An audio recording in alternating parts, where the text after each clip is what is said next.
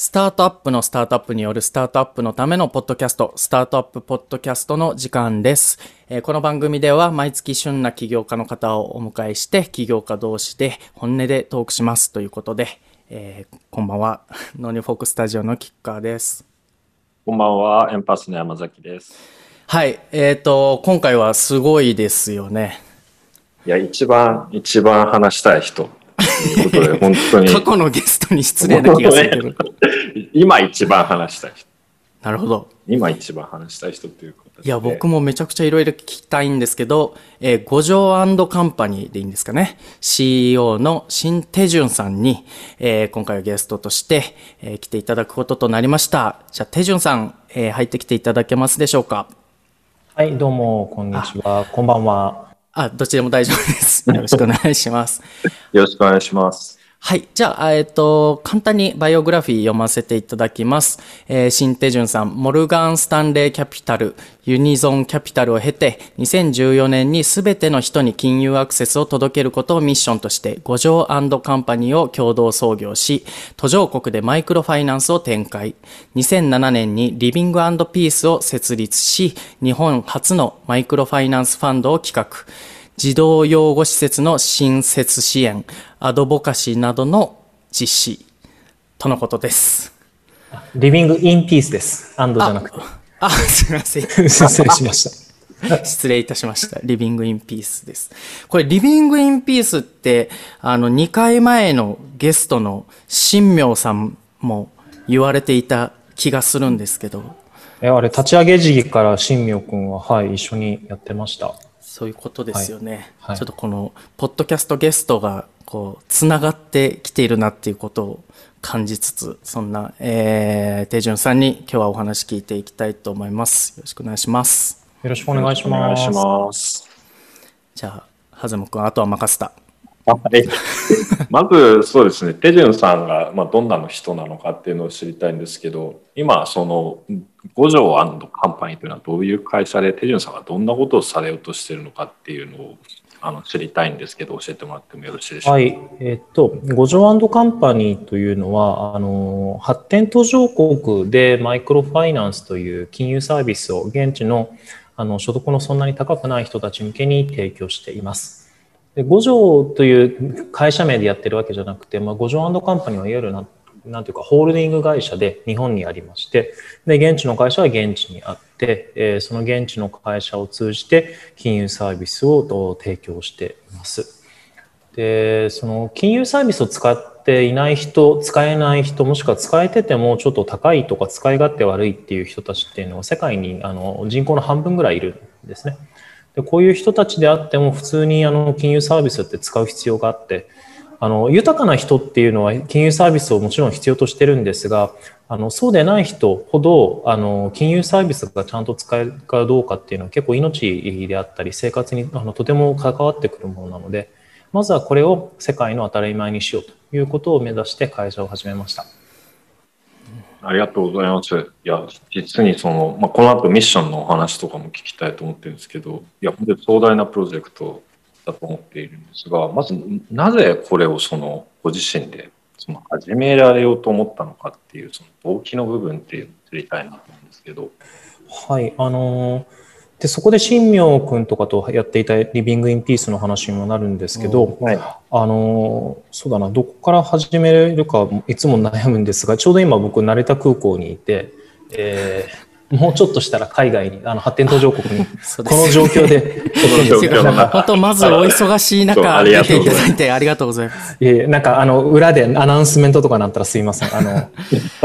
臨場感あっていい。あよかったです。今日なんかもうほとんど飛行機が1日にもう10便ぐらいしか飛ばないみたいでもう空港は閑散としてるんですが、まあ、それはさておきあの海外行くにも私ってパスポート持ってなくてあの今も難民用の,、まあ、あの法律的に私無国籍者なんですね。だから難民用の、えートラベルドキュメントを使って海外に行ったりしてます。でそれはあの、まあ、戦後の遺産みたいなものででそういうのがあのそういうステータスの人がまだ日本にも3万人ぐらいだけいるんですけど、うん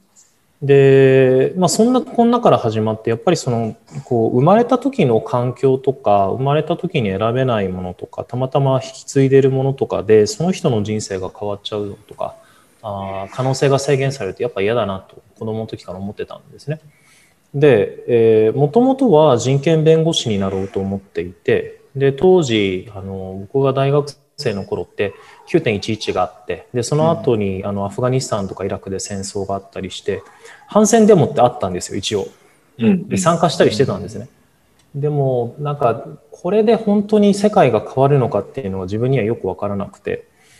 でだから僕はそのやっぱりゲームのルールは多くの国だと資本主義なのででまずは資本主義をちゃんと勉強しようと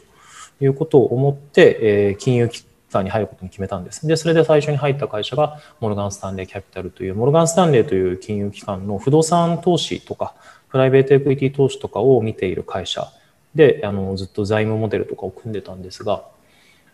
あの、金融機関に入り始めて、ちょっとずつ自分の価値観がここに埋まりそうになってきてたんですよね。12ヶ月ぐらい経っていくと、やっぱりな、あの、こう金融機関の考え方とかが自分のその初心初心を忘れさせそうになっていてあのなんかもう始めようと思ったんですよね。あのもちろん資本主義を勉強するっていうその初心をあのこう目標を達成するためにずっと働き続けるっていうのはあの変えるつもりはなかったんですけど、まあ、できることから始めようと思って NPO を作ったんです。でそこで週末とか休暇とかを使ってえー、マイクロファイナンスっていうそのものにあの出会いで日本で初めてマイクロファイナンスに投資をするファンドとかをこの NPO で企画したんですね。で全部で8回ぐらいやって全部うまくいってでちょうどそのマイクロファイナンスのファンド作りとか新明君とかと一緒にやってたんです。あの彼とは本当に知り合って10年ちょっとなんかブログとブログつながりですね。うん、なんか当時やってたブログでこういうのやりますって言ったら新明君があのメールくれてでそこからの始まりです。まあ、当時は SNS じゃなくてブログ時代なんですけど、まだツイッターもほとんどなかったので。ああ、ツイッターもほとんどないんですね。そうなんです。で、まあ、話長くなっちゃったんですが、それでマイクロファイナンスずっとやってて、まあ、これは本業でもできそうだし、で自分がもともと持っていたその機械の平等とかを広げる上でも大切な仕事なので、じゃあまずは世界中でこれを世界の当たり前にしようということを思って、この会社を始めました。ありがとうございます。ちょっとそこでマイクロファイナンスとはっていうところに関してもお話聞けたらと思うんですけども、うん、はい、多分今その手順さんがおっしゃっていただいたお話から鑑みるに手順さんが始める時って多分マイクロファイナンスという概念自体あったけどまだそれがその世界中で行き届いてないからこそそれを世界に広めようっていうようなあのミッションっていうのをを持たれたと思うんですけどそもそもそのマイクロファイナンスっていうのはどういうものでその例えばもしよかったらどういう歴史的経緯から立ち上がってきたものなのかって教えていただいてもいいですか？はい、ありがとうございます。えっとですね、あの銀行とか以外のその草の根の金融活動っていうのは日本でももう1000年以上歴史があるんですね。でもうあの信用組合とかをその村の人たちでお金を出し合って作るみたいなのはもうそのすこう現代で言っても現代近現代で言っても数百年ぐらい歴史があるわけです。でそれもある意味でマイクロファイナンスなんですよ昔の農村の人たちがお金を貯めたり借りたり、まあ、何かあった時にそのあのみんなで貯めたお金から保険のようなお金が出るとかそういうのは昔からずっとやってたんですね。ただ、それをその現代社会に持ってきたタイミングでこれがマイクロファイナンスと呼ばれるようになりました。先進国も昔流行っていて、昔いっぱいそういう金融機関があって、その金融機関って今はあの現地の信用金庫とか、もしくは大日銀とかになってるわけですね。で、発展途上国にはそういうのがなかった時に、50年ぐらい前にボリビアとかバングラデシュとかで、え何人かの人たちがそういう現地のその所得の低い人たち向けにあの融資をするっていうことを始めたんですね。でなぜかというとそういう金融機関もないものですからあのそういう途上国の所得の低い人が町でお金借りようとするとその金貸ししかあのないんですよ借り先が。でその借り先あの金貸しの人たちのあのユーレートって大体まあ都一とかまあ都一ってその10日で1割とかなんですね。だから、で、年率で、まあ、数、そうですね、まあ、数百パーとか。で、そういうのをなんとかしようっていうところから始まったんですよね。もともとそういう大体なので第一世代のマイクロファイナンスやってた人たちって NGO をやってた人とかでで現地の村の農村の人たちの生活が良くなるためにはあの金貸しじゃなくて自分たちがお金を貸すようにしないとこれあの難しいよねっていうことで、えー、始めました。でそれが最初のあの融資ですね。でその後にやっぱり融資だけじゃなくてお金貯めるのも大切だよねっていうことで預金を預かったりで保険も大切だよねっていうことで保険を始めたりあとは出稼ぎに出た人たちが、あのこう出稼ぎに出てその現地とか自分の出身の村にあのお金を送るのって国内であっても結構大変だったんですね。ですごい手数料かかっちゃったりちゃんと届かなかったりしてたのをなんとかするための送金ネットワークを作ったりということをやっているのがマイクロファイナンスです。あのすごい初心者的な質問かもなんですが なんでそのそれらの地域にはそれ以前なんかそういうサービスが発達しなかったんですかね、うん、あの金融業ってあの今もこれはある程度そうでそれを私たちは何とか変えていければなと思うんですが、えー、お金をどこかから集めてどこかに流す仕組みなんですね。うん、でえー、まあ、その金融サービスっていうのはお金が余ってる人からお金を預かってお金を必要としている人にお金を届ける、まあ、日本でも同じことが行われてるわけですけどあのこのお金を誰かに届ける時って審査とかちゃんとしなきゃいけないわけですよ。うん、で審査とかができる人って大体の国であのちゃんと教育を受けてる人だったりするわけですね。うんでそういう人たちが例えばその、ね、あの人を審査しようっていうので結構時間がかかるんですよ。でそうすると人件費とかもろもろ考えるとその大きな金額を融資するなら割に合うんですけれども小さい金額例えば 50, 50ドル、まあ、5000円とか1万円とかになると、まあ、コスト割れするんですね。でまあ割に合いませんなっていうことで誰もやってこなかったっていうのがあるわけです。なるほど。じゃあ逆に言えばそれでも割に合うようなモデルを作られたってことなんですか？そうですねあの第一世代の人たちがやったのがそこの功績でさっき言ったように1対1で審査してるとやっぱり割に合わないんですね。もしくは1対1で資金回収とかしてると1人が見れるお客さんの数ってまあ100人ぐらいじゃないですか。うんでそうすると人件費だけであの60%とか50%とか上乗せしないとこうできあの数字が合わなくなっちゃうんですよ。で、えー、金融機関って結局コスト構造は、まあ、預金してる人たちに金利払うと。で、途上国だとこれ15%とかするんですね。10%とか15%とか。で、えー、それにあのお金を貸した人たちがあ貸し倒れる可能性、まあ、これが数パーセント。で、それに人件費とかオペレーションの費用を乗っけて、えー、融資してるわけですけど、30%ぐらいっていうのは日本でいうとあのインフレ率とかもろもろ考えると67%とかの水準感でこれにで融資するにはどうすればいいかっていうのが結構最初の難題だったわけですね。で始めたのがグループでお金を借りてもらうっていうことなんです。なんでかっていうとあの、まあ、例えばはずみさんとかゆうさんとかが2人であの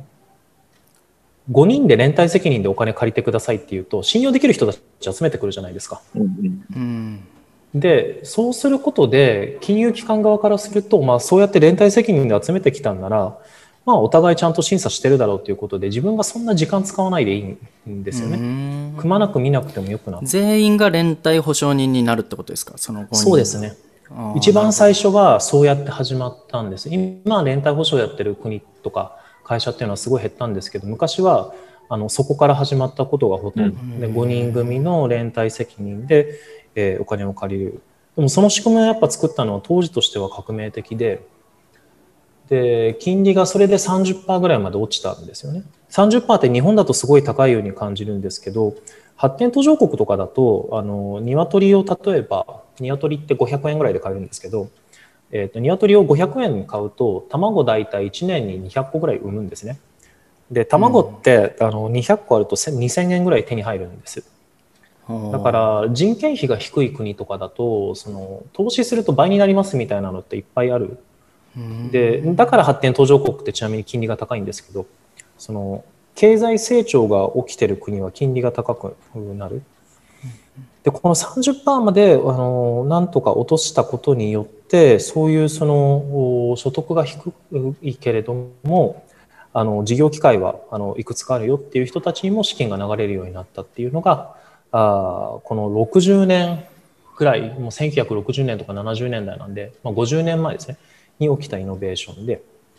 でそこからこの40年50年はほとんど進歩してないんですけど、まあ、それは問題なんですがそれがあのマイクロファイナンスの、はい、始まりですね。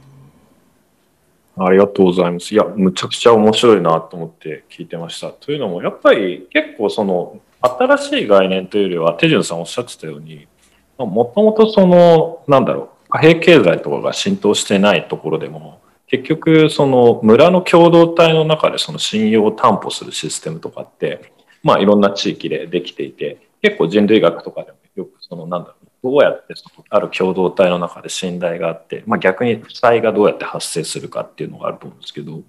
やっぱ個人的に面白いなと思うのは、資本主義のメカニズムが入ってくると、特にその、なんだろうな、あの、信用保証っていうのとか、特に借財を負ってしまって返せないときに、えっ、と、最も、まあ、あの、残酷な例だと結構奴隷制っていうのが密接に結びついていた印象があって、途上国だと。要は奴隷として人が売り飛ばされちゃうっていう、そもそもその手前までの共同体って人と人の交換はあっても、人と別のものとかお金の還元はできなかったはずなのに、例えば奴隷で売り飛ばされちゃうみたいなのっていうのは一気にその資本主義のメカニズムとかが入ってくることによって、っぱその金融っていうものになんか結びついてるある種の呪縛みたいなものがあると思うんですけど、今のお話聞いてると、むしろそういうものが入るところの以前のある種共同体の中での信用の担保っていうものをもう一度その、ある種その正当な形で資本主義に結びつけようとしてるのかなっていうような印象もあって、あそこがすごいあのチャレンジとして面白いなと思ったんですけど、一方でその1960年代以降のその進化が止まっちゃってるのはなんでなんだろうなとも思ったんですよね。で、逆に止まってるとしたら、どういうことをこう、手こ入れしてあげると、さらにそのマイクロファイナンスっていうものがある種、その、五条でやられてるような形で、よりそのアクセスできるようなものになるのかなっていうところに興味があるんですけど、これってなんで止まっちゃってたんですかね？あの、と、一つはやっぱり、なんていうかその、えー、まあ今現象面として起きてることっていうのはやっぱりそのデジタル化とかがあんまできてませんねとかそういうやつなんですね。このマイクロファイナンスが始まってから起きた変化で多分一番テクノロジー的に大きかったのはあの皆がコンピューター使い始めたの。でこれもあの本当に15年とかそれぐらいの話。20年とか15年とかの話で一部の会社っていうのはあの私たちもミャンマーで事業を始めた時ってほとんどみんな紙でやってたんですよね。こうなんか現金出納帳みたいなの。でそれがコンピューターに置き換わるのぐらいで他はあんまり変わっていないで理由としては一つはあのこうお客さんたちの中でスマホ持ってる人とかっていうのはいまだにその3割とかなんですね。で、字が読めない人たちも3割いて、で、インターネットがつながってない地域も結構あってってなると、その日本の金融機関みたいにあの ATM 広げてみたいな話にはなかなかすぐならないわけなんです、字が字が読めない人にもお金を貸してるあそうですね。はい。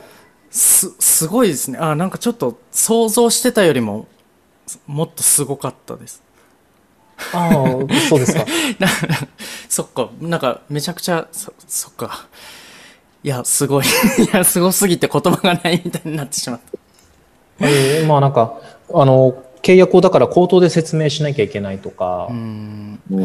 でサインするところにはサインサインの書き方を教えて書くとか、そういうのそういうことですよね。な、はい、いや、なんかみんながコンピューター持ってないまでは、まあそうかなと思ったんですけど、まあ、そもそも自分の名前も書けないみたいなことだったとして、そういう人にお金を貸すって確かに、すごい大変なことだなって今ちょっとひしひしと感じたので、うん、そうなんですよね、まあ、そういうお客さんのリテラシーのっていうのはこれ世代の問題なのでそう簡単に変わらないんですよね。若い人たちはスマホで金融サービス使えるんですけど、うん、あのこう年代が多分3 4 0以上の人たちでそんなにすぐこうなんかこう自分の生活感を変えていくわけにもいかず。えー、っていうところでその金融サービス提供者側もそんなにイノベーションとか起こせてなかったっっていうのが現状だと思います。そこら辺は結構中国とかと違うところで、やっぱ中国ってみんなあのこう共産党のあの下であの教育水準高いので、うんうん、ほとんどみんな字読めるんですよ。で経済成長していく中でそのインターネットがちゃんといろんな地域にもつながるようになってみんなスマホも持てるようになったのであのアントフィナンシャル今アントグループですねみたいなこととかがあできると。でも途上国だとそうはいかないのでやるのはやっぱあの現場にいる人間っていうのは残さなきゃいけないですね。人はいなきゃいけない。ただ人の生産性を高めるために裏側をどんどんそのこう、えー、機械でできるところは機械にやっていく、うん、例えば審査とかアルゴリズムでしましょうとか、あでキャッシュレスもあのキャッシュレスとかも例えばインドだと指紋でキャッシュレスやってるんですね、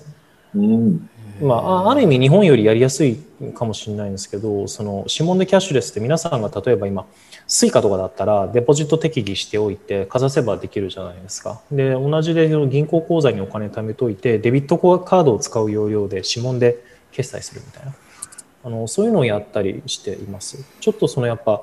あのそこら辺を考えながらやんなきゃいけない。でしかも第一世代のそういう偉大な経営者たちっていうのは別にもう結構年配になられているので今からそういうのやりましょうって感じにはならないんですよね。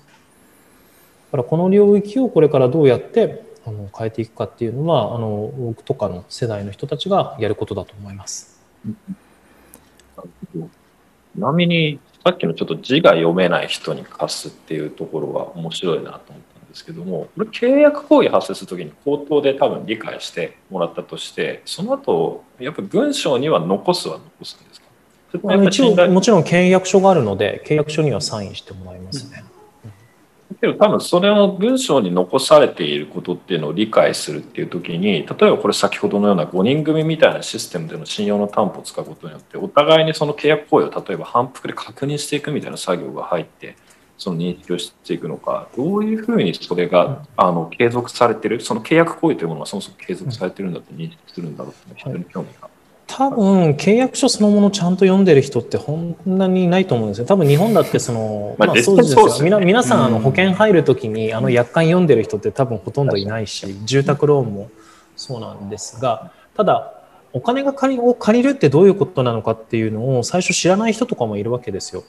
でそういう人向けにあのミャンマーとかがまさにそうだったんですけど融資を受ける前に3回講習会に出ることが義務付けられててうんうん、お金を借りたらどういうふうに返さなきゃいけないかとか、えー、商売をするんならこういう日銭商売の方がいいですよとかあのそういうすごくなんていうか原始的というか、まあ、あの基本的なところから始めていきますね。でそうするとあの、まあ、みんな分かるしで契約書あってどうしても読めないっていう時は多分その家族に特に学校行ってる小さい子とかが一応読めるので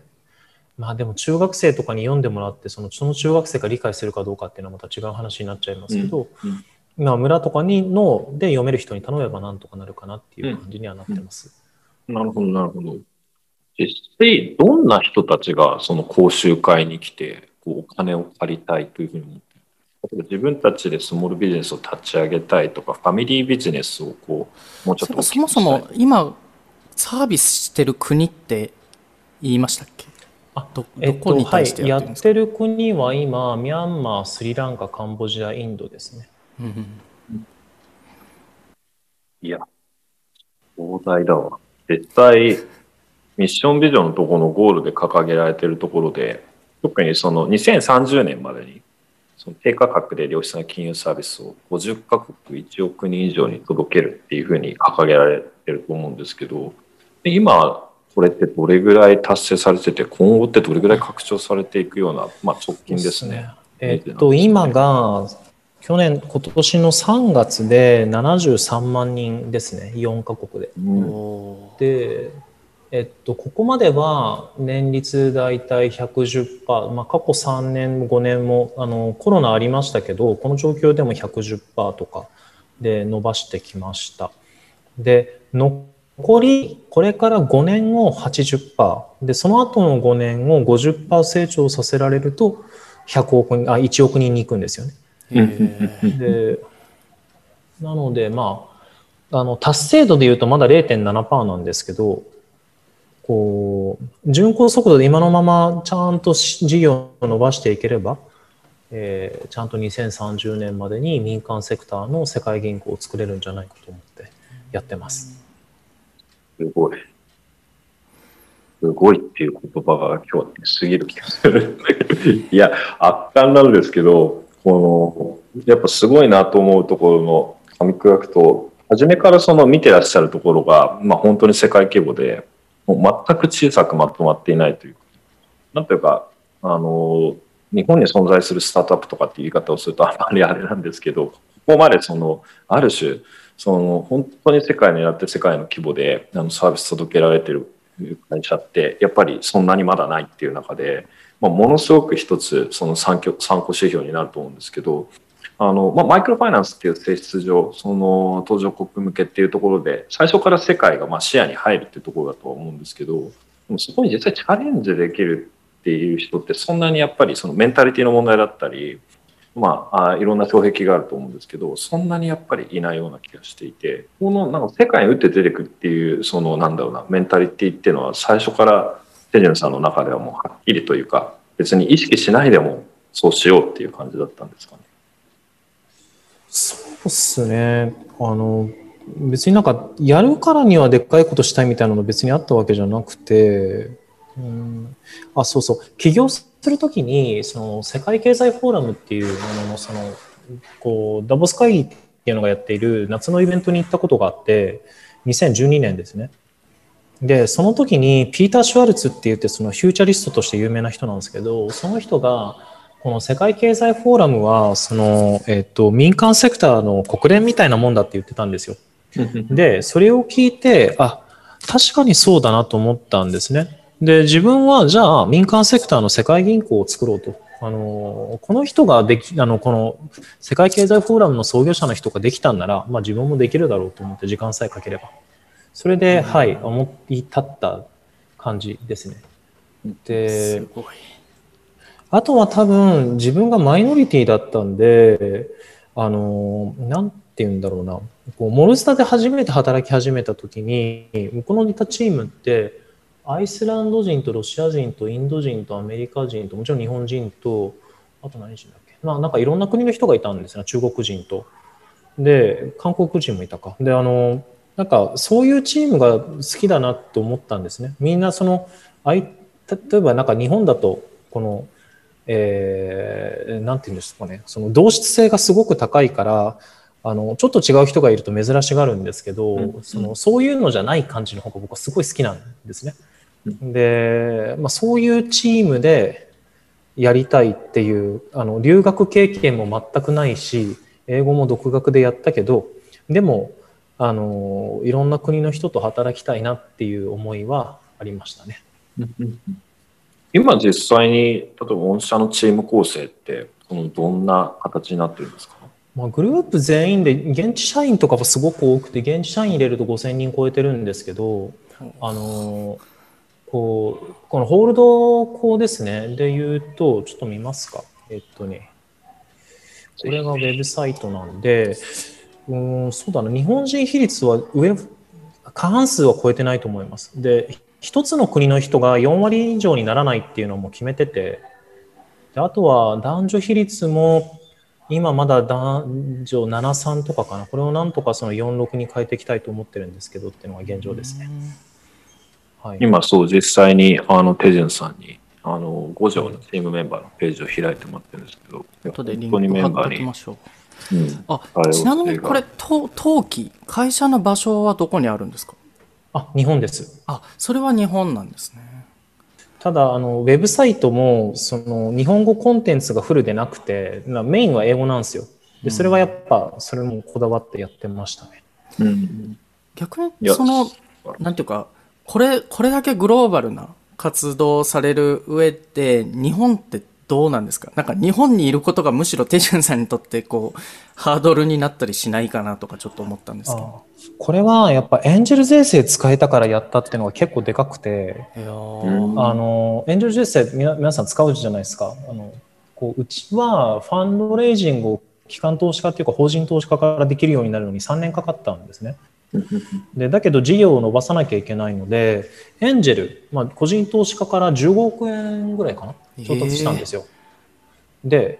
できた一つの、まあ、もちろんこうなくてもできたかもしれないですけどやっぱり最初に結構追い風になったのはエンジェル税制で。エンジェル税制ってそのあの対象になれると、まあ、大抵のスタートアップはそれ対象になると思うんですけど1000万円までの投資だったら400万円返ってくるんですね投資家。あってことはもうなんかすごいじゃないですか。その投資した時点でなんか1.67倍、うん、1.7倍とかになっていて。で一応あのもう一つがの枠がキャピタルゲインがもし出てる人がいたらそれと相殺できる。でこれは金額無制限なんですね、うん、だから例えばそのこう株を売って10億円ぐらい儲けた人あの放っとくと2億税金払わなきゃいけないじゃないですか。うん、でそれをあの10億円スタートアップに投資するとあのかい、えー、その税金払わないでいいんですよ。うん、でこれを使えるっていうだけで日本でやる意義っていうのはかなりありました、ね、あんまり他の国ではないってことですか？あんまり聞かないっすね。あのここ、まあ、アメリカとかあるかもしれないですけど、ですね、そこは実は最初から国をどうするかは結構考えてて、シンガポールの方がいいんじゃないかとかは言ってたんですけど、まあ、自分は日本生まれ育ちだし、まあ、日本の方がやりやすいかなっていうのもあり、こうなりました。わかりました。いや実際日本でやりながらその多様性のあるメンバーとコミュニケーションしていく時ってどうされてるのかなっていうのは気になっていてまあ恥ずかしながらエンパスという会社もですね実はドットコムで最初英語のウェブサイトしか作らずで比率もそうですね。ちょっと国籍のはやっぱりまだ日本人の方が投資多かったんですけどななんとかかんとか一番多い時は多分3対7ぐらいで女性比率46までいったけども結局なかなか文化の壁とか言語の壁にぶつかって僕らはお恥ずかしい話離職とかも起きたんですよね。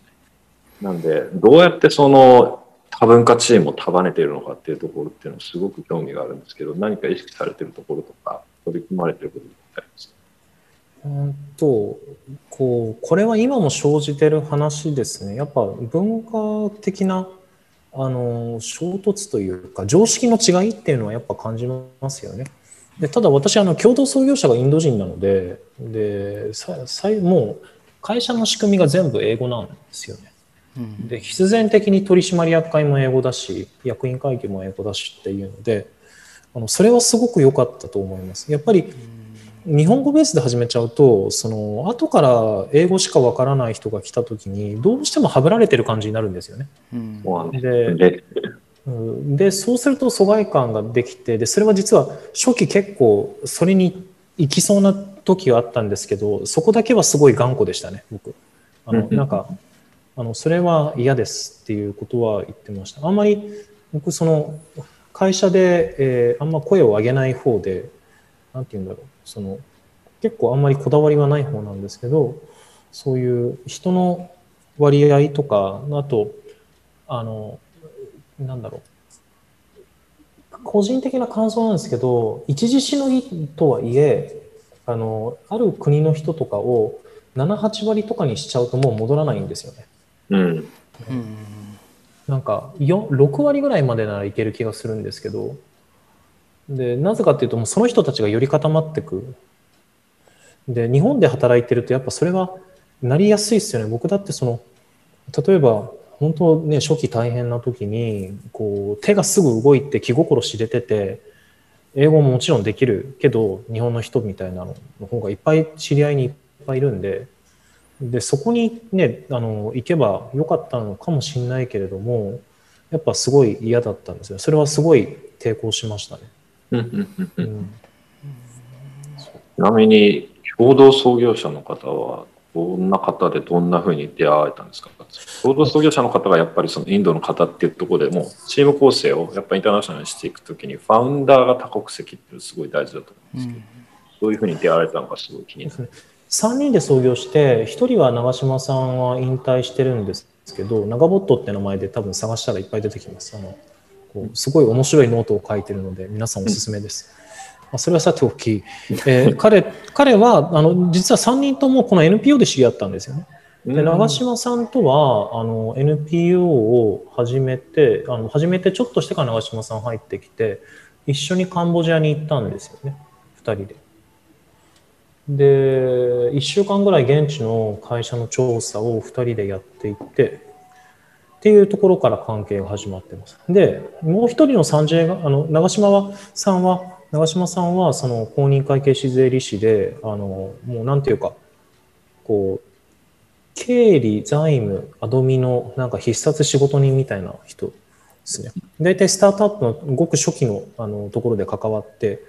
えーまあ、ある程度軌道に乗ったらその会社の人に、渡すっていうことをやってるんですけど、まあ、もう引退したって本人は言ってて今は建築家になる準備をしてますが 第二の人生スタート。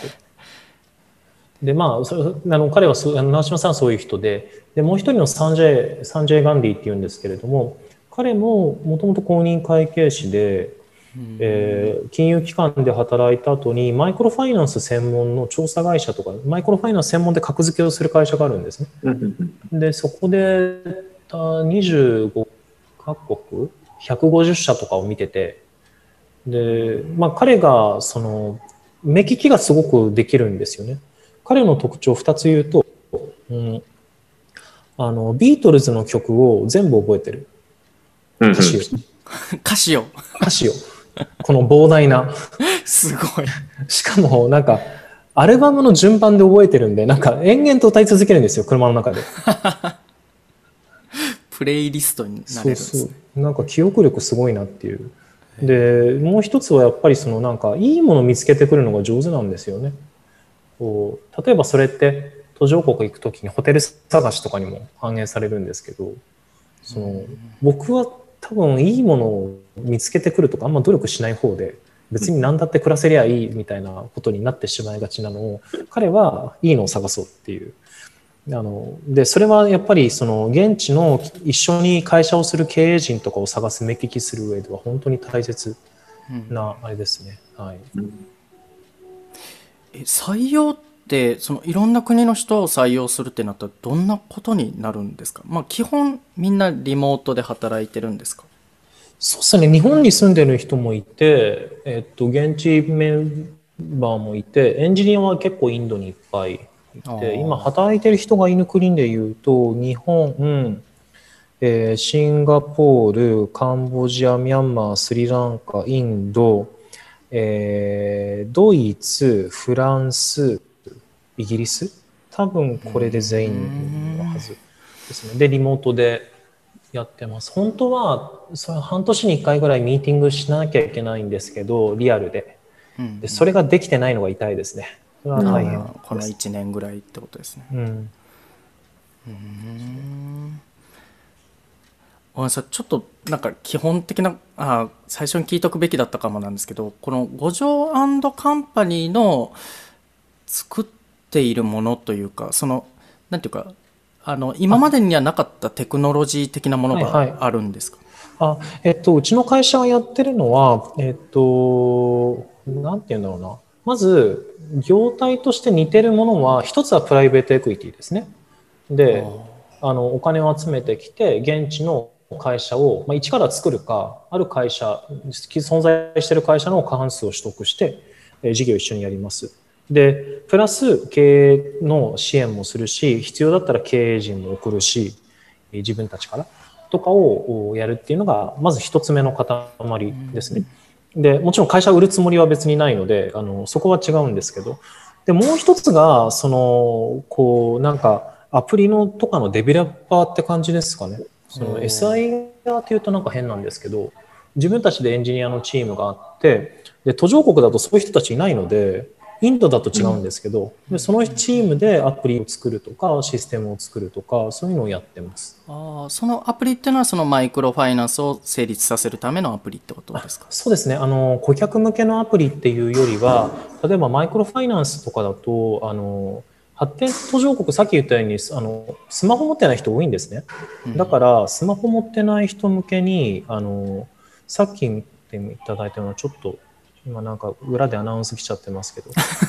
大丈夫ですご容赦ください。全然大丈夫あ全然大丈夫です。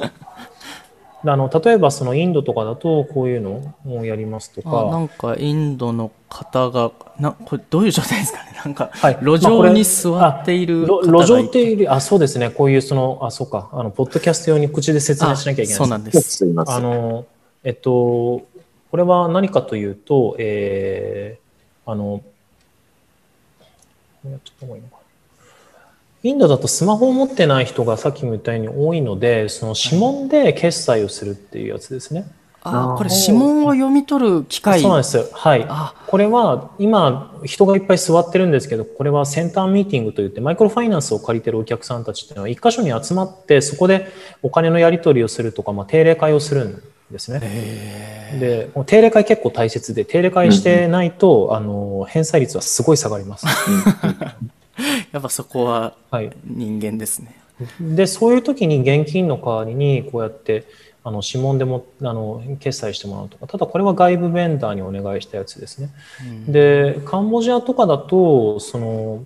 どんな村に行ってもこういう小さいお店があるんです。その、なんていうか雑貨屋ですね。で、このペットボトル、今、あの写真には写ってますけど、ペットボトルのな、ペットボトルっていうか瓶の中にガソリンを詰めてて、あの、これはあの、バイクでそのガソリンが切れた人に売るようですね。とかこういうその、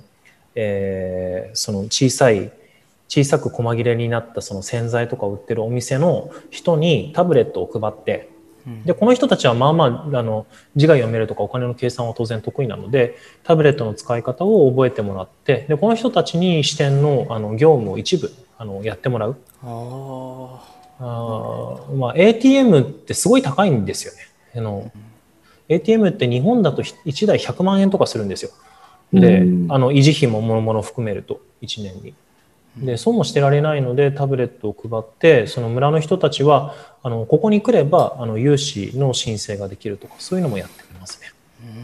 はい。いや、めちゃくちゃわかりました。でもなんかその、な んていうか、ある意味こうスマホがないことによって、ポストスマートフォンみたいな、なんかスマホがなくても成立する UX がすでに実現されてるっていうのはなんかすごいなと思いました。まあそうですね。やっぱスマホの浸透率が上がってないと、それなりに、まあそれでもできることいっぱいあるんだなっていうのはやってると思いますね。あの動画とかも動画を撮ってると顔で KYC とかできるんですよ、やっぱり。あの本人確認とか。で、それとかもやっぱり、こう、意外とそのスマホ持ってなくてもなんとかなるっていうのは、あの、最近は、もちろん持ってた方がはるかにいいんですけど、うんえー今のは。でも持ってなくてもなんとかなるなと思ってやってます。でもまあこう逆にこう電話が元々の固定電話とかなかったからスマートフォンが一気に浸透してこうリープが起こるみたいな感じで逆にスマートフォンがなかったから次のリープがその地域で起こるみたいなそうなってきたら面白いですね。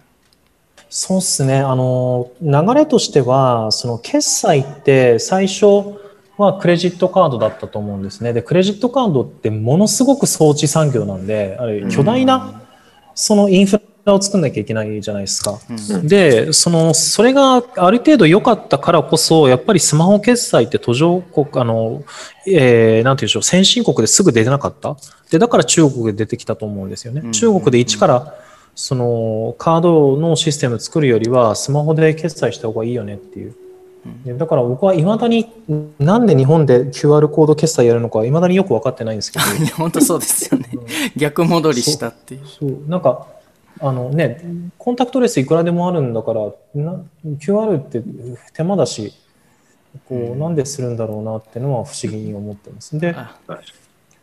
まあ、話を戻すとその次ってやっぱりできれば生体なんですよねせあのこう人間の体。うん。で認証ができる、まあ、理想は多分歩いてるあのデバイスすらもいらなくてっていうのが一番理想なんだとは思うんですよね。いろんなサービスが全てある意味顔パスになるうん。あのこれは金融サービスだけに限らずですねでそれが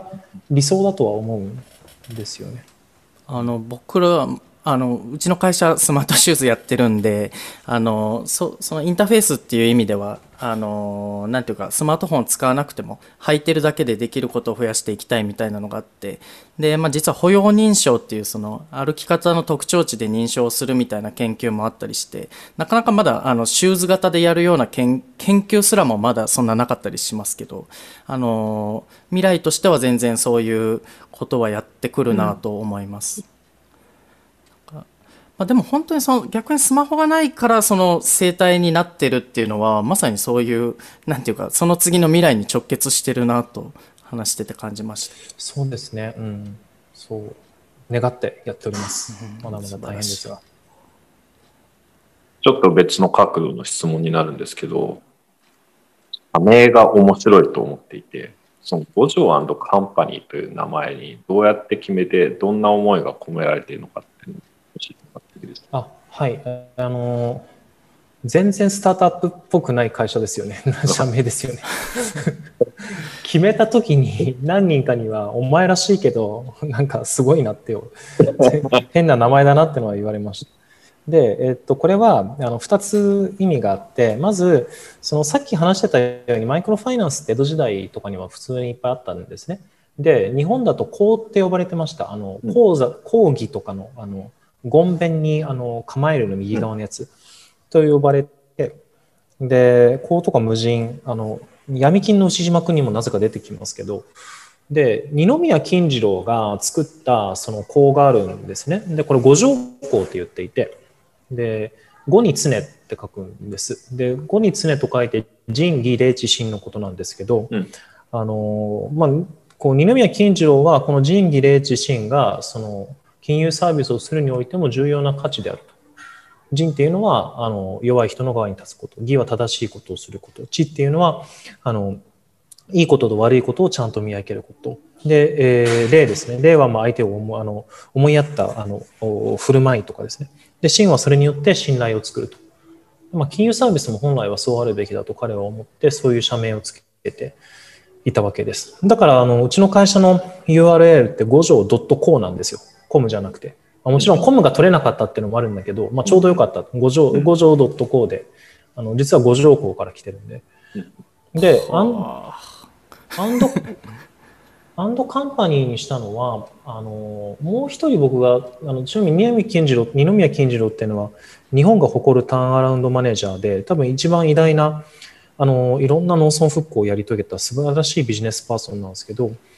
で、それが多分19世紀の僕が尊敬するビジネスパーソンで、20世紀はマービン・バウアーって人なんですね。うんうんで、これはマッキンゼーを今のあの形にした人なんです。で、マービン・バウアーって人が本当のマッキンゼーの、まあ、実質的な創業者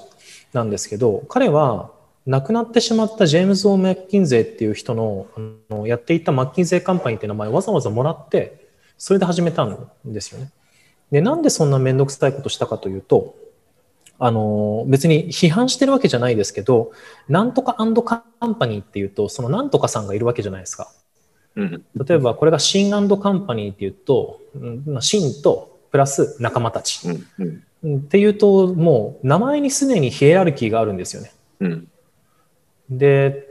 マービン・バウアーって人は、それが絶対に嫌だったんですよ。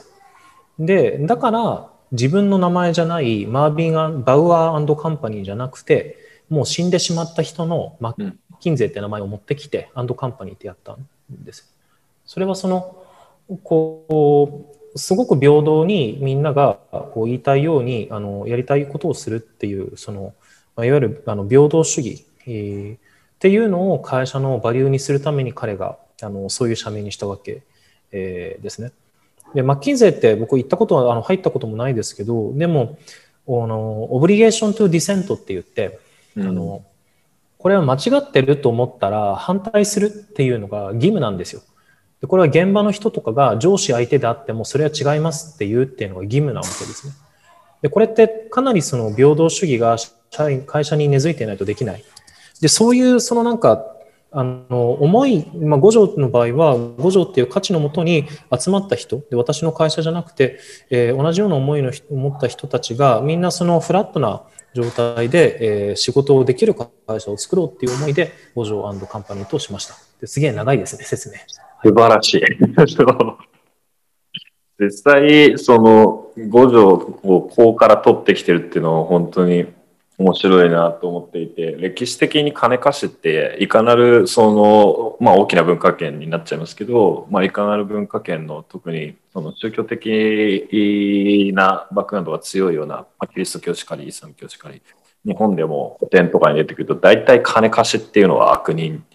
というか、あの汚いものだとされていて、まあ、スケープゴードにユダヤ人が使われてしまったりとか、あとは日本の昔話でもその金貸しっていうのが基本的には化けて出てきたりとか、あんまりいいイメージがない中で、そこにその倫理的な美徳をこう入れるっていうところをまさにね、会社の名前にされてるっていうところっていうのは本当にそのマイクロファイナンスやられてるところとの接合接合もあるし、そもそも機会の平等っていうのを目指すっていう会社のその社内のそもそもの平等性って担保する中で、そう、不思議な名前だなとずっと思ってたんですけど、これ以上ぴったりなのはないなと思って。聞いてました。で、僕は本当に五常で素敵だなと思ってるところが、そのビジョン、ミッションとゴールがあるんだけども、さらにそれを深掘りする形でマニフェストと Guiding Principle っていうのを持ってるじゃないですか。結構珍しいと思うんですよね。で、すごくがっちりと言語化されてて、この間、あの、社員お邪魔した時も入り口のところにポッと貼ってあったと思うんですけど、これ、ここまで、あの、やっぱ言語化する必要性っていうのをどどうして感じられたのかというこか、なぜこれを作られたのかっていうのを知りたいんですけど。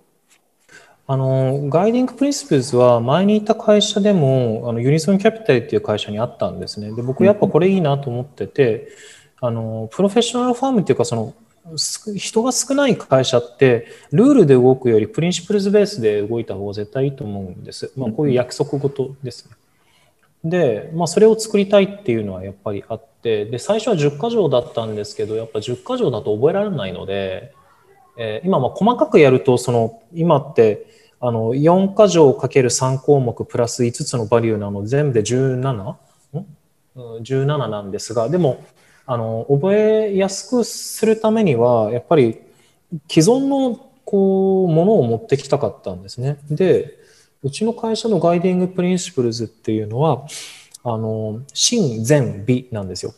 で、真善美と首尾一貫の4つなんです。で、真っていうのは、その、正しく考えて行動する。で、善というのは、友達とか家族とか仲間とかお客さんに、あの、まあ、自慢、顔向けできる仕事をする。で、美っていうのは、まあ、完全、あの、こう、最高のものを作る。というところ。で、守備一貫っていうのは言ってることでやってることを同じにするっていうものです。で、えー、その価値と、で、バリューは仁義礼智信なんですよね。これを現代版にちょっと翻訳させて、えー、英語版でやってます。で、うん、あの、理由は、その哲学にさせたかったっていうのはやっぱすごくあるんですよね。宗教じゃなくて。まあ、宗教だとやっぱり国が限られちゃうので、やれる国が。宗教じゃなくて哲学とか思想がいいなと思っていて、で、西洋思想っていうのはやっぱりその結構かっちりしてて、まあ、ビジネスの土台でもあるわけですね。あので、まあ、ギリシャ哲学から来てるんですけど、親善美とかは。で、ギリシャ哲学って結局はその、こう、その後のヨーロッパの哲学の土台であって、ビジネスパーソンはみんな実はそれに影響を受けてるんですよ。あの、多分アジアに住む人だとも影響を受けてる。でその根っこのところの価値っていうのは多分ほとんどの人が合意できるものだろうっていうところからそこから始めました、うん、ただなんか西洋的な考え方だけだとちょっとバランスもどうかなと思ったんでバリューのところは、えー、そのこの仁義礼智信っていうのはあの儒教ですね、うん、えー、から来ている。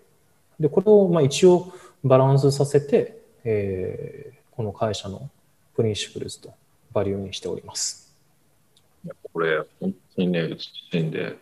皆さんホームページに飛んでいってぜひ読んでもらいたいなと思ってるぐらいなんですけど。じゃあ、この、えっ、ー、と、 Guiding Principle についてはリンクを貼らせていただきたいと思います。はい。そう、これ日本語版が実はあるけれども、ウェブサイトには載ってないなっていうことに気が、あの、あ思い出しました。みんな英語を勉強がてら 見せていただくということで。ね、はい。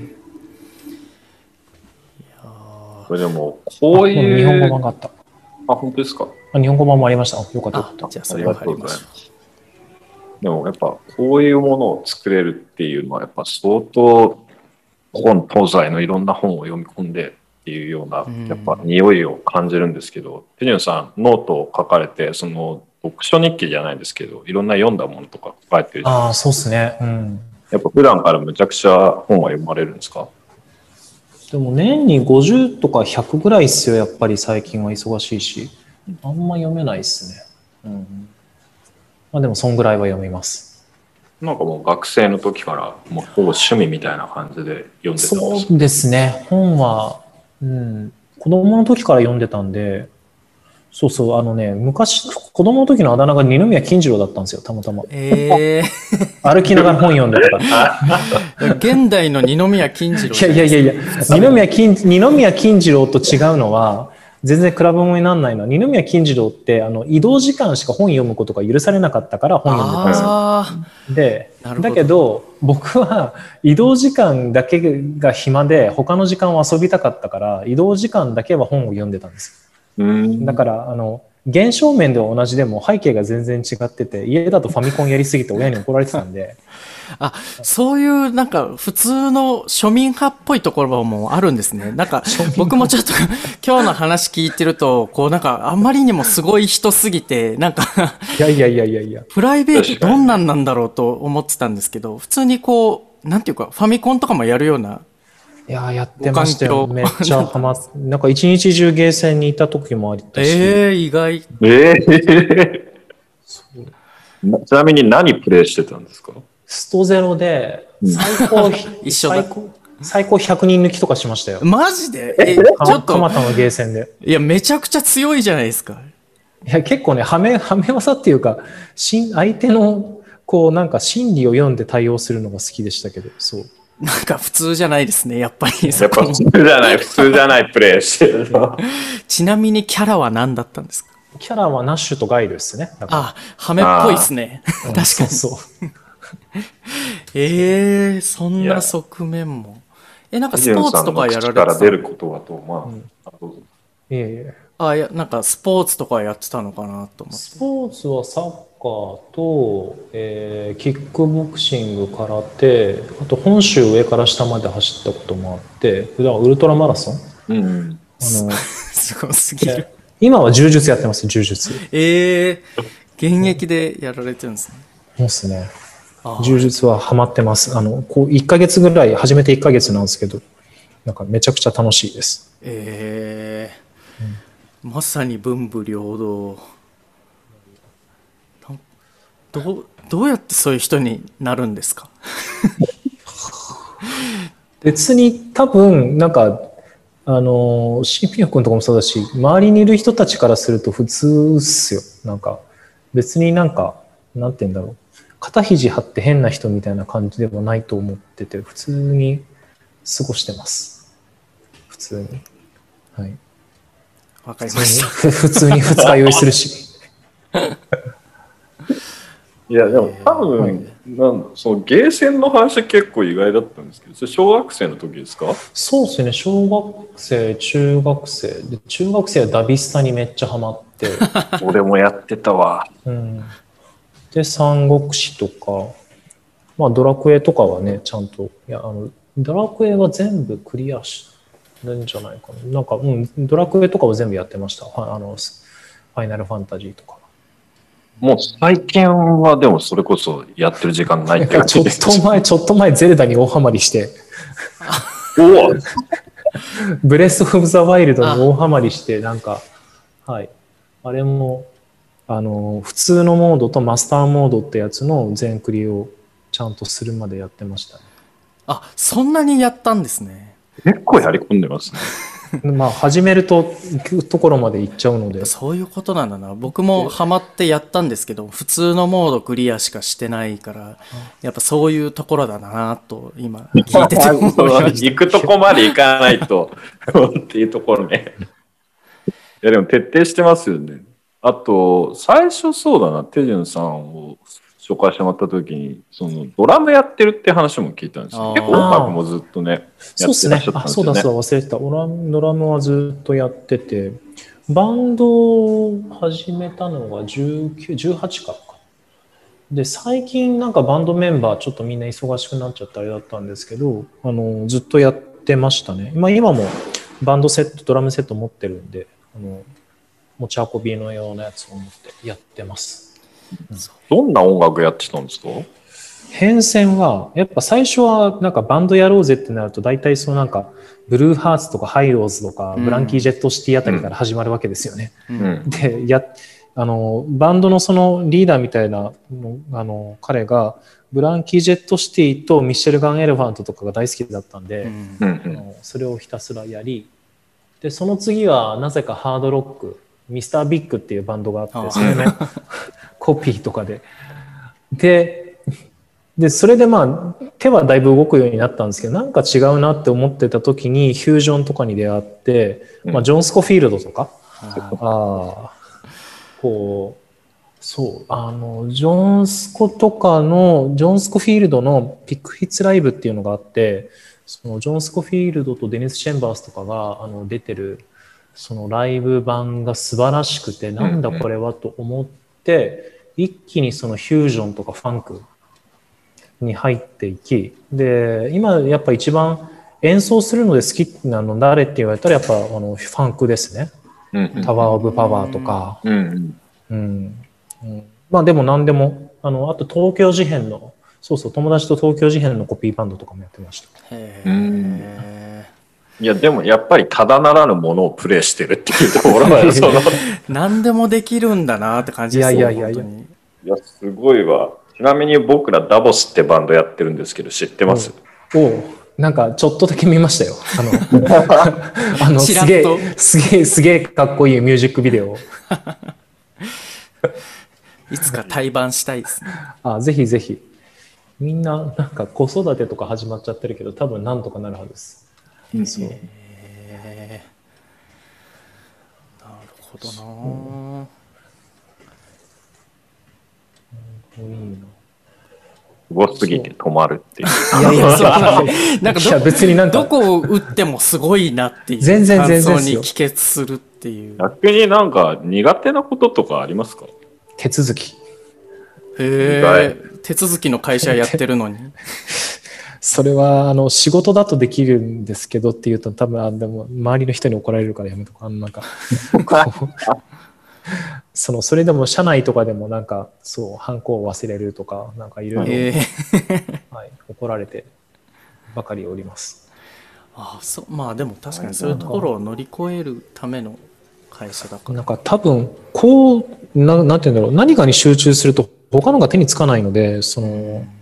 ミーティングとかでも、なんか、パッパパッパと進んじゃうミーティングはすごい苦手なんですよね。うんだから、なんか、あの、ズームミーティングとかって、その、なんかみんな結構幅話すじゃないですか。で、終わった後その次のミーティングすぐ入っちゃうので、結構辛くて、そのうん僕普通はミーティングして、な昔はね、ミーティングして、まあ話して、でその後に2、30分次のミーティング行くまでの半数時間があるわけじゃないですか。特にそのスタートアップだとお客さんのところに行くことの方が多いと思うので、うんそれがあったんでよかったんですけどその僕は話すよりも書く方とかが圧倒的に強いんで今のこのなんかそのパッパとものを決めなきゃいけないような状態って結構辛い。うんうんではそれをなんとかするためにあのリアルの紙のノートを使い始めてミーティング中にノートを取るようになりました。 Zoom でやってんのに。で、それでちょっとよ、マシになったかなっていうのは。 Notion とかじゃないんですね。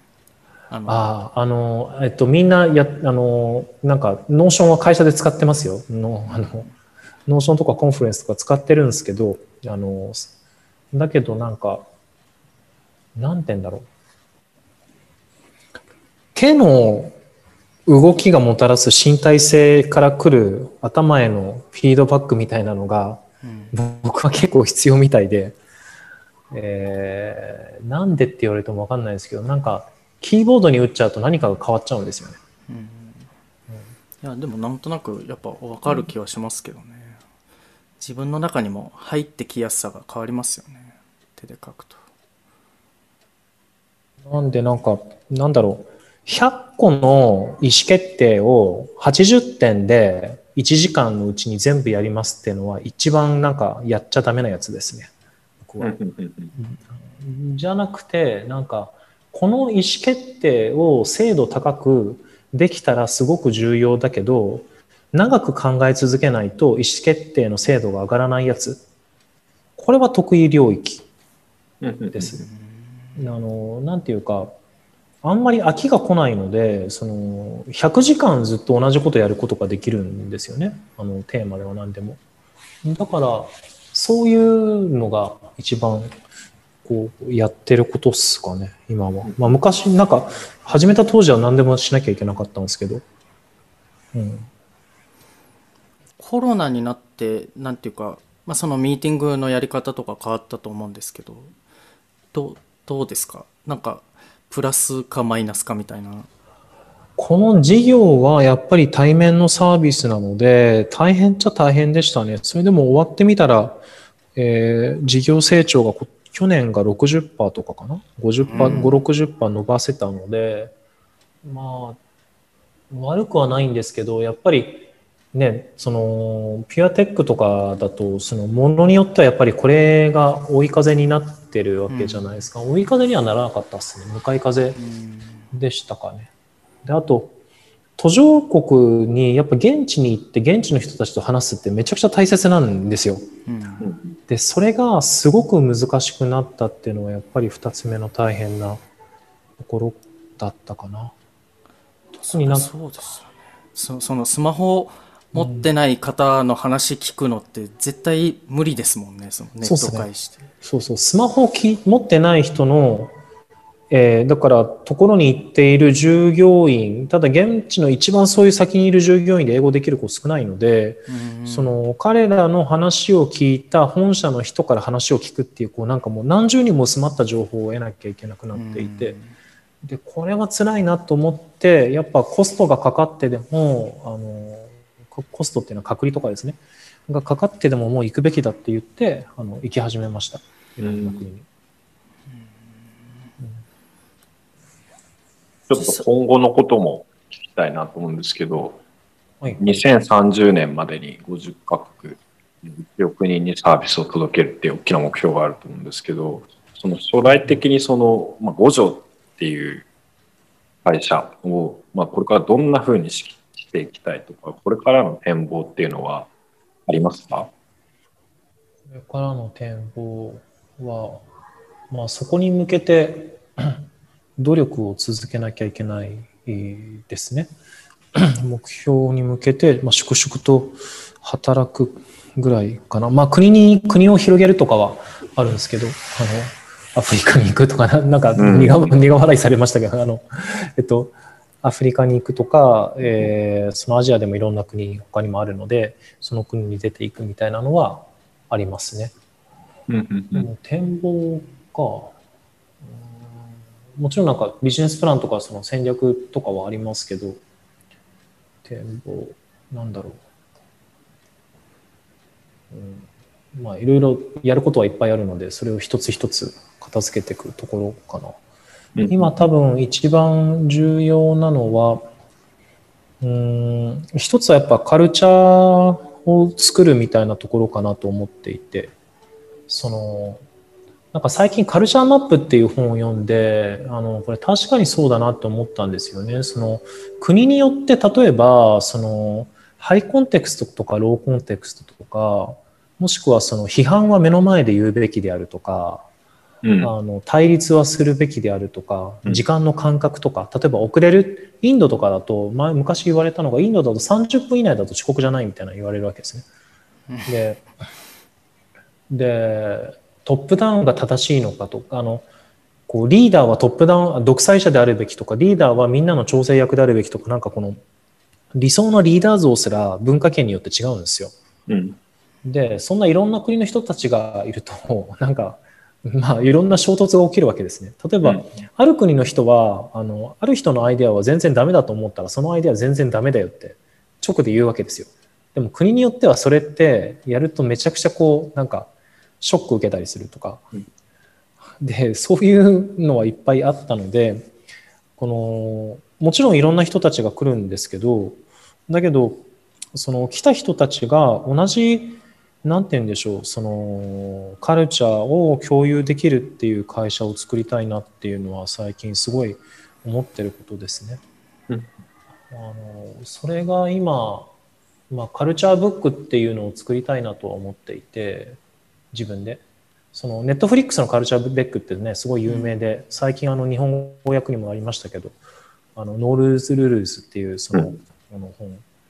で、まあ、あれは多分クリエイティブの会社だからっていうもので、あと、まあ、読んだ本ですごく良かったのはピクサーの本。これもすごい面白かったです。クリエイティブ系で言うと。あと、トヨタのね、トヨタ経営大全っていう本があって、これも面白かったですよ。あの、まあ、そのあたりを見ながら、だけど、その、気づいたのは、文化って、その、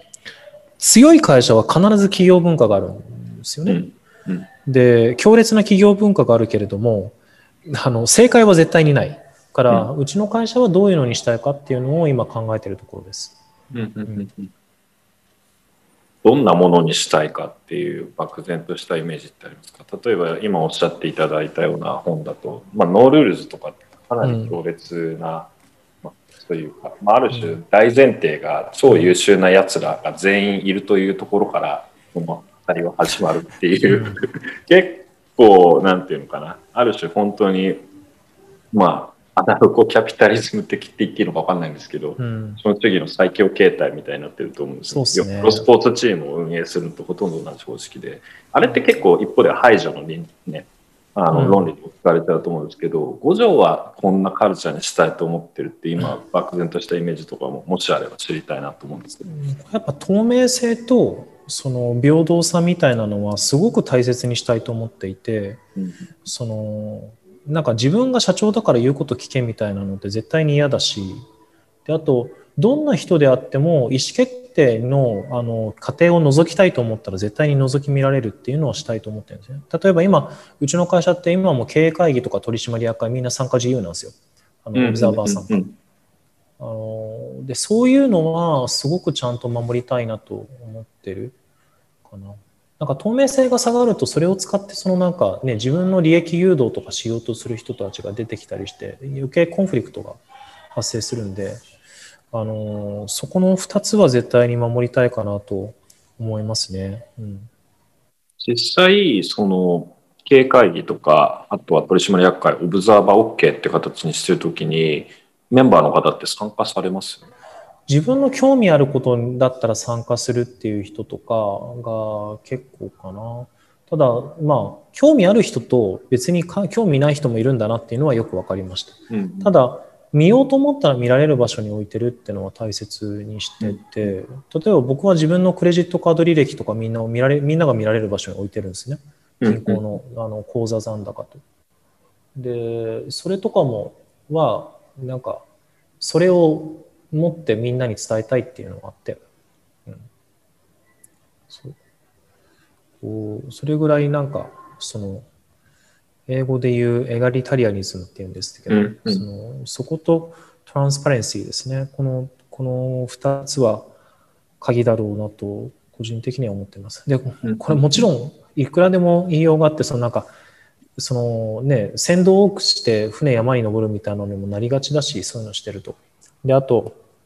情報の渦に巻き込まれて、あの、全然逆に、あの、不効率になるから、そんないっぱい見えるのって嫌なんだけど、みたいな人もいるし、っていうのはあるんですけど、まあ、個人的な思いとしては、そういうのを守っていきたいなと思ってます。やっぱりその権利としてそもそもまず開かれてて、それを使うかどうかはそのメンバー次第だけど、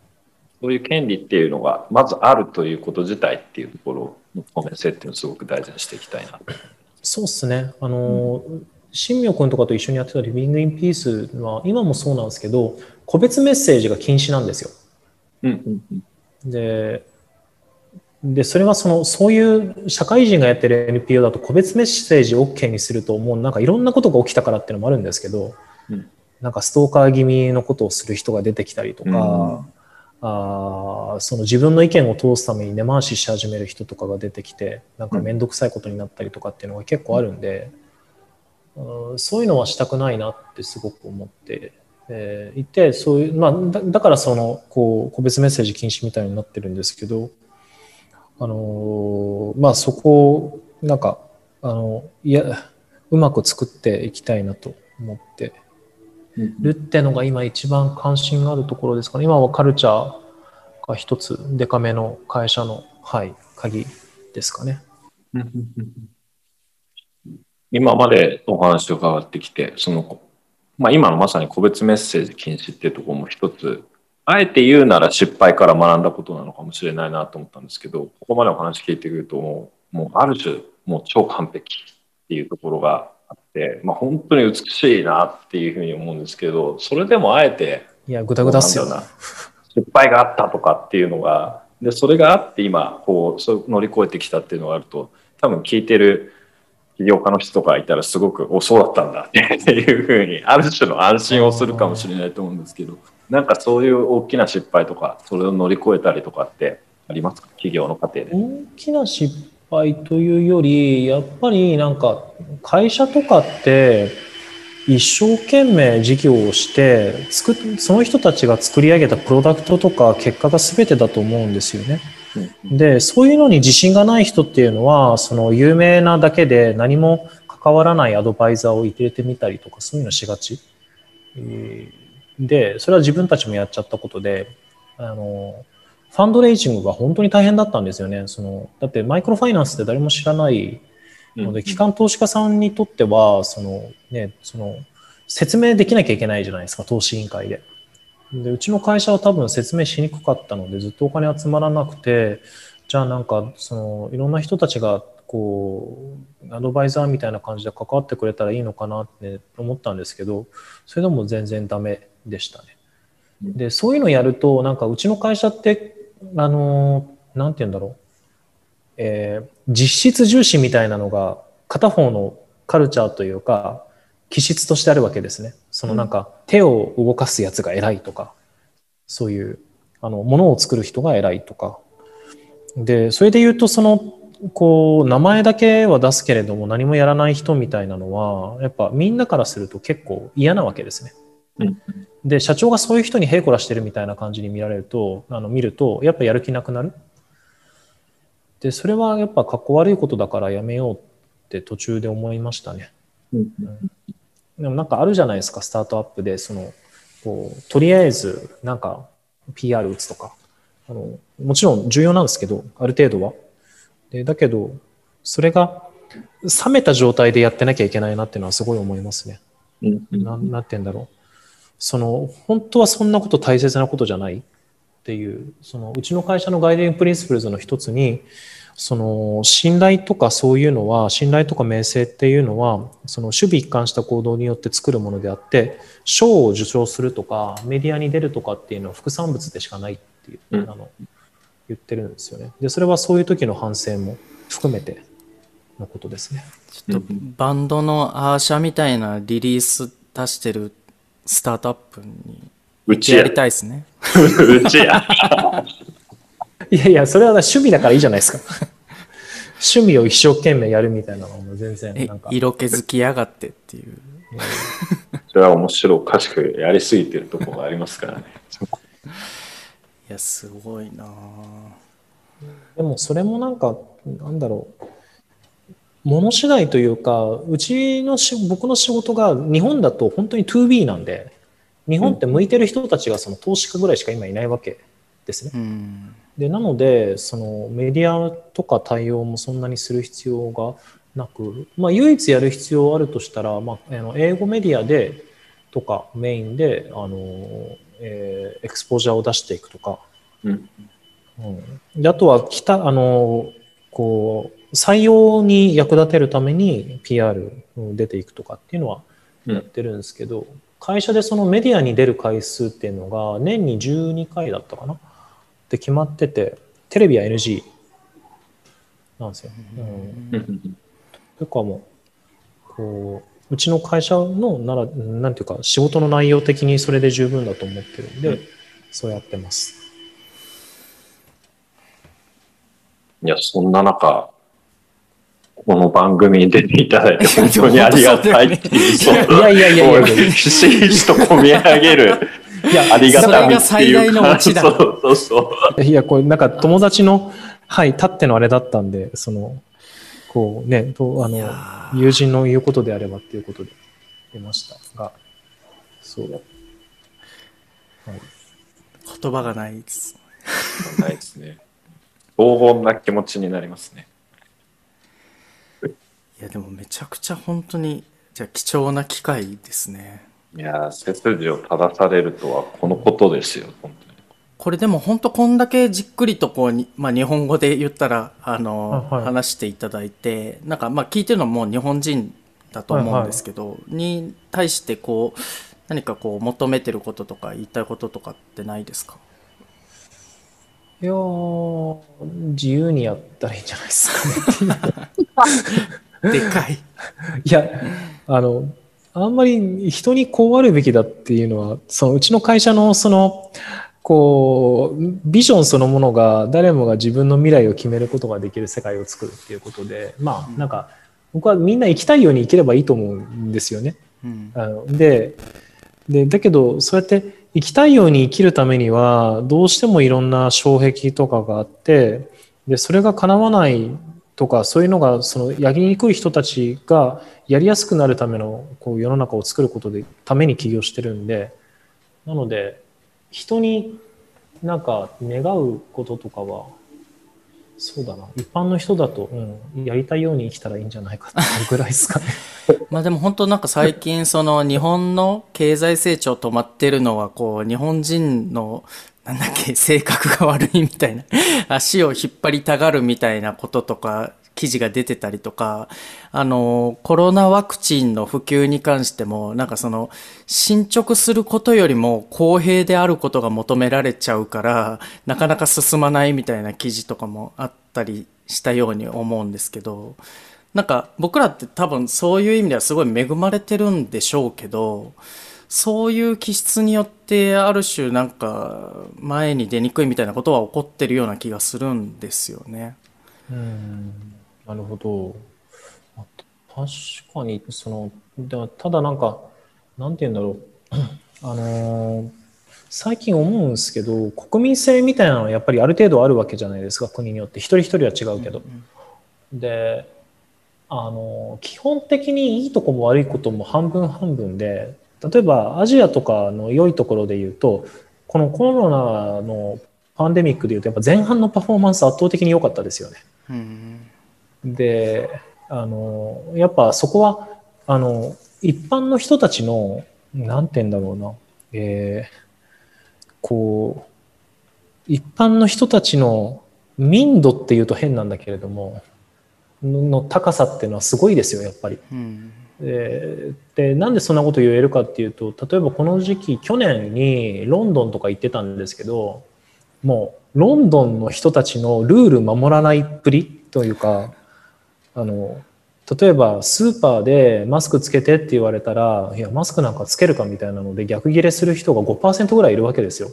うんで5%は多いですね。うんじゃ常に店内にはいるっていうことですそうそう。で、そういう人たちがガン無視して、もう街中で飲んで騒いでる。で日本だと、いようやく最近ちょっとみんなもうバカらしいと思ってなり始めたけれども、1年間耐えてたわけじゃないですか。うんで、これってすごい。で、逆にヨーロッパの同僚とかからすると、本当になんか、日本人はリスペクトフル、あの、なんて言うんだろう、こう、相手に敬、相手をに礼儀正しくて、えーちゃんとしてて羨ましいなと。うちの国なんかも誰もルール守らないし、あの、誰もというか守らない人が多くて、そういう人たちがいっぱいいるがために、あの、ひどい目に遭ってるみたいなのが、1年前だったんですよ。ででもそういうなんかルール守らないとかあの自分の頭で考えちゃってなんかいろいろやっちゃう人たちがいっぱいいる国ってトップが強いんですよね往々にしてあのだってそういうのをまとめなきゃいけないのでうんで結果的にワクチンを広げるってこれマネジメントの力しかないじゃないですか。その一般の人たちの協力とかあんま関係なくて。でそこはパフォーマンスの差が如実に出たなっていう。うん。だからなんかそのもちろんね、いいところも悪いところもあるんですけど、まあ悪いところはね、いい、あの、大体いいところのひっくり返しなんで、その、いいところをどうやって生かすかかなと。採用するときだってなんかそのね、あの得意なこと、その人が得意なことについて私たちはその給料とかを払うとか払って、え、給料を受け取ってるわけじゃないですか。だから、あの、まあ、ダメなところには目をつぶる。うん。で、仮、逆に得意なことをどうやって活かせるかみたいなのはあるなと。うん。すごい、博学であり、人格者であり。いやいやいや。どう、何を問うても本当にすごいなっていう。でもなんかちょっとその、一長一短であり、別になんか一つの正解があるわけではないっていうのは、ちょっと日本人としてはなんかほっとした感じもしました。ね、なんかフェーズ別にしかもなんか、なんて言うんだろう、世界がは変わり続けるので、そのゲームのルールが若干ずつ変わるわけじゃないですか。で、ゲームのルールが変わるたんびに、なんかクラゲームでも例えばねクラスでみんなでゲームしてた時にかけっこだったらかけっこ得意な人が有利だけどある日いきなりその将棋大会になったら全然ねフェーズが変わるわけじゃないですか。うん、なんかそんな感じなのかなと思うんですよね。で確かになんか今の全体的なそのフェーズっていうんですか？そのこう一部のすごくクリエイティブな人たちがいっぱい価値を作るみたいな領域だとその大衆が強い日本とかで結構やっぱ若干振り気味だとは思うんですよね。うん、でだけどなんかそんなあのこうどういう人たちがその有利になるかっていうのは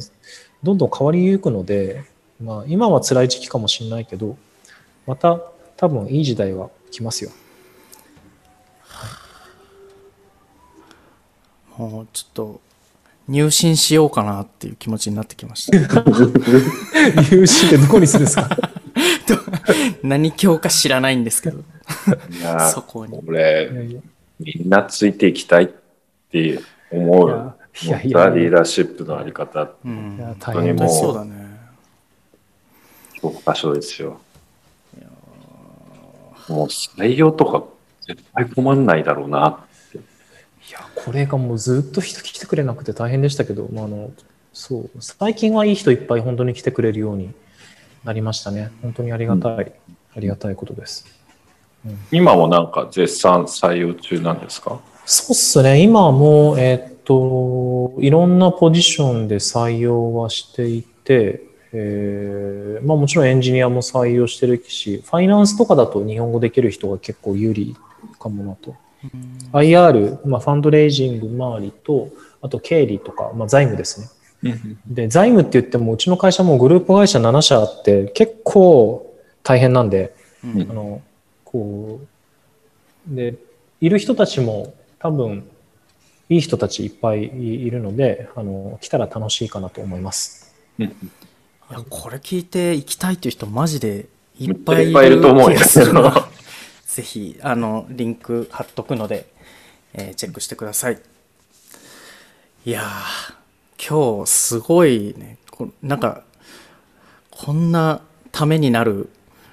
番組だったっけっていう。まあ、天明さんの回とは違ったっていう めっちゃ失礼な示しようとしてる。いやいやいや、違ったのであって、どう違ったか何も言ってないのです。いや、でもなんかその、新明さんも言ったらその、コミュニティがこう重なっていて、うんね、みんながこういう未来を作っていこうとしてるんだなっていうのがこう重なりの中で見える部分もあってそれもすごい興味深いなと思いました。うん。さんなんか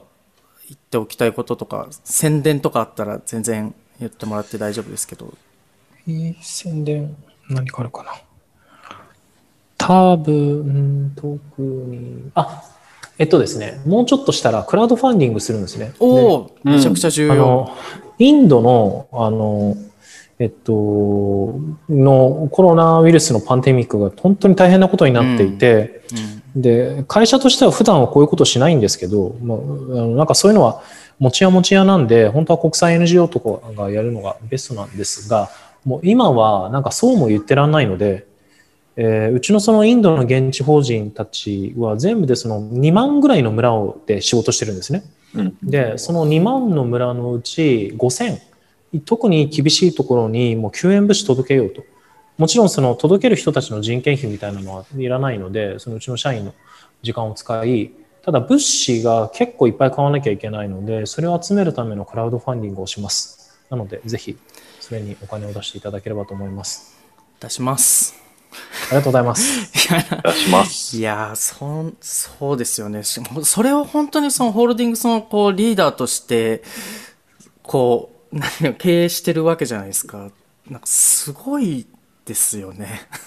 改めて。全然なんかあの、普通に、普通になんかグダグダに暮らしてますよ。いや、マジでリーダーとしてこうみんなで、なんていうか、おこがましいですけど、本当に応援したいなという気持ちになりました。ありがとうございます。ありがとうございます。いや、本当めちゃくちゃいいお話をいっぱい聞けたなという気持ちで、もう感無量です、僕は。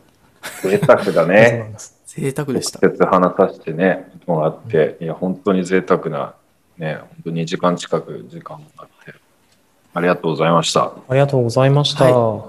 じゃあ、海外行ってきます。気をつけて。はい気をつけて気をつけて、ありがとうございました。本当にはい、ありがとうございましありがとうございましたた。じゃあまた。